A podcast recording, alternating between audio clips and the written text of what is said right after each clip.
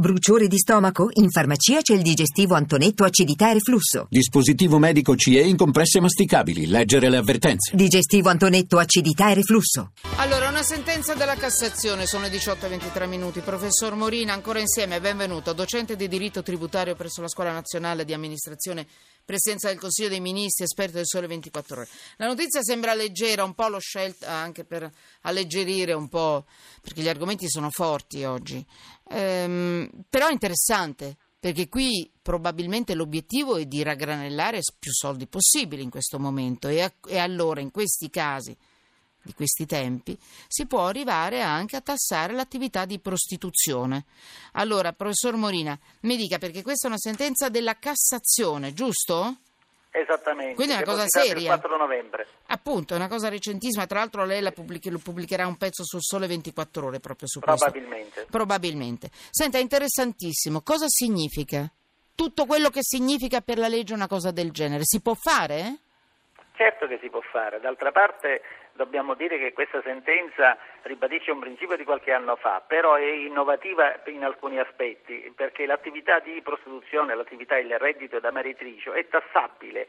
Quindi bisogna solo distinguere se è un'attività abituale o occasionale, ma la Cassazione conferma che non si tratta di proventi illeciti come qualche anno fa aveva stabilito un giudice di una commissione tributaria milanese, ma eh, è un reddito tassabile perché se tu incassi dei soldi, hai delle case, hai delle proprietà, hai diciamo, eh, redditi elevatissimi o elevati o poco elevati, cambia poco in base alla capacità contributiva, tutti quanti devono concorrere alle spese dello Stato. Allora non è un'attività illegale se pagano le fatture? Non è un'attività illegale, il problema qual è? Che non è disciplinata bene sotto l'aspetto fiscale e quindi si va a spanne si va nel senso che ci sono anche delle signore allegre, chiamiamole come vogliamo, delle signore che fanno delle prestazioni alle persone, perché poi alla fine il codice attività sarebbe prestazione alle persone, e che sono in regola e fanno di tutto per pagare le tasse, perché eh, essendo una normativa molto ondivaga perché non è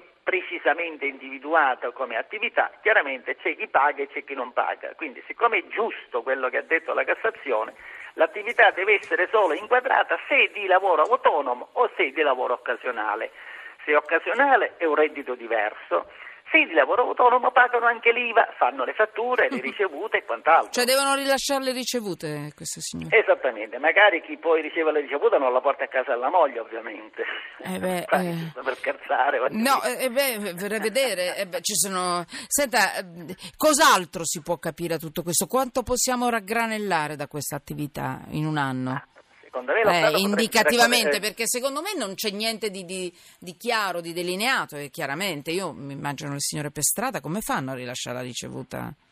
Ma ci sono anche le signore che non sono per strada. certo, no, io infatti pensavo a quelle per strada, cioè, voglio, sì, ma sì, comunque, sì, comunque sì, eh, boh. Secondo me la possibilità di tassare questi proventi è giusta, è corretta sì. ed è un principio che vale per, nel rispetto della capacità contributiva sì. di tutti i cittadini italiani, quindi se uno incassa dalla sua attività 10.000 euro al mese, 100.000 euro al mese, quello che, 1.000 euro al mese, quello che sia, chiaramente o fa la ricevuta fiscale o fa un documento eh, di fattura o magari senza documento di fattura, purché paghi le tasse. La condizione secondo me è purché paghi le tasse. Sì. Però se si fa una legge giusta, secondo me lo Stato ci guadagnerebbe Ma tanto, io mi sempre. domando, la domanda a lei, ma questa è già la sigla del secondo blocco, tra un po' saremo ancora in onda con il terzo blocco che è veramente interessante. Ma, ma come fai a beccarla una prostituta se poi fa l'evasione fiscale?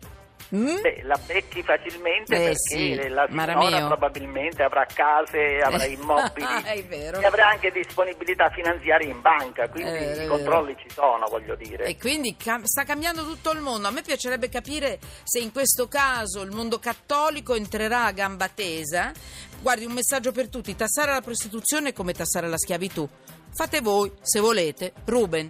Insomma, eh, ci sarà una bella polemica su questo, però interessante. Non pensate che sia un argomento sciocchino. Qui è entrata la Cassazione e ha detto è un'attività, si tassa, entrano i soldi.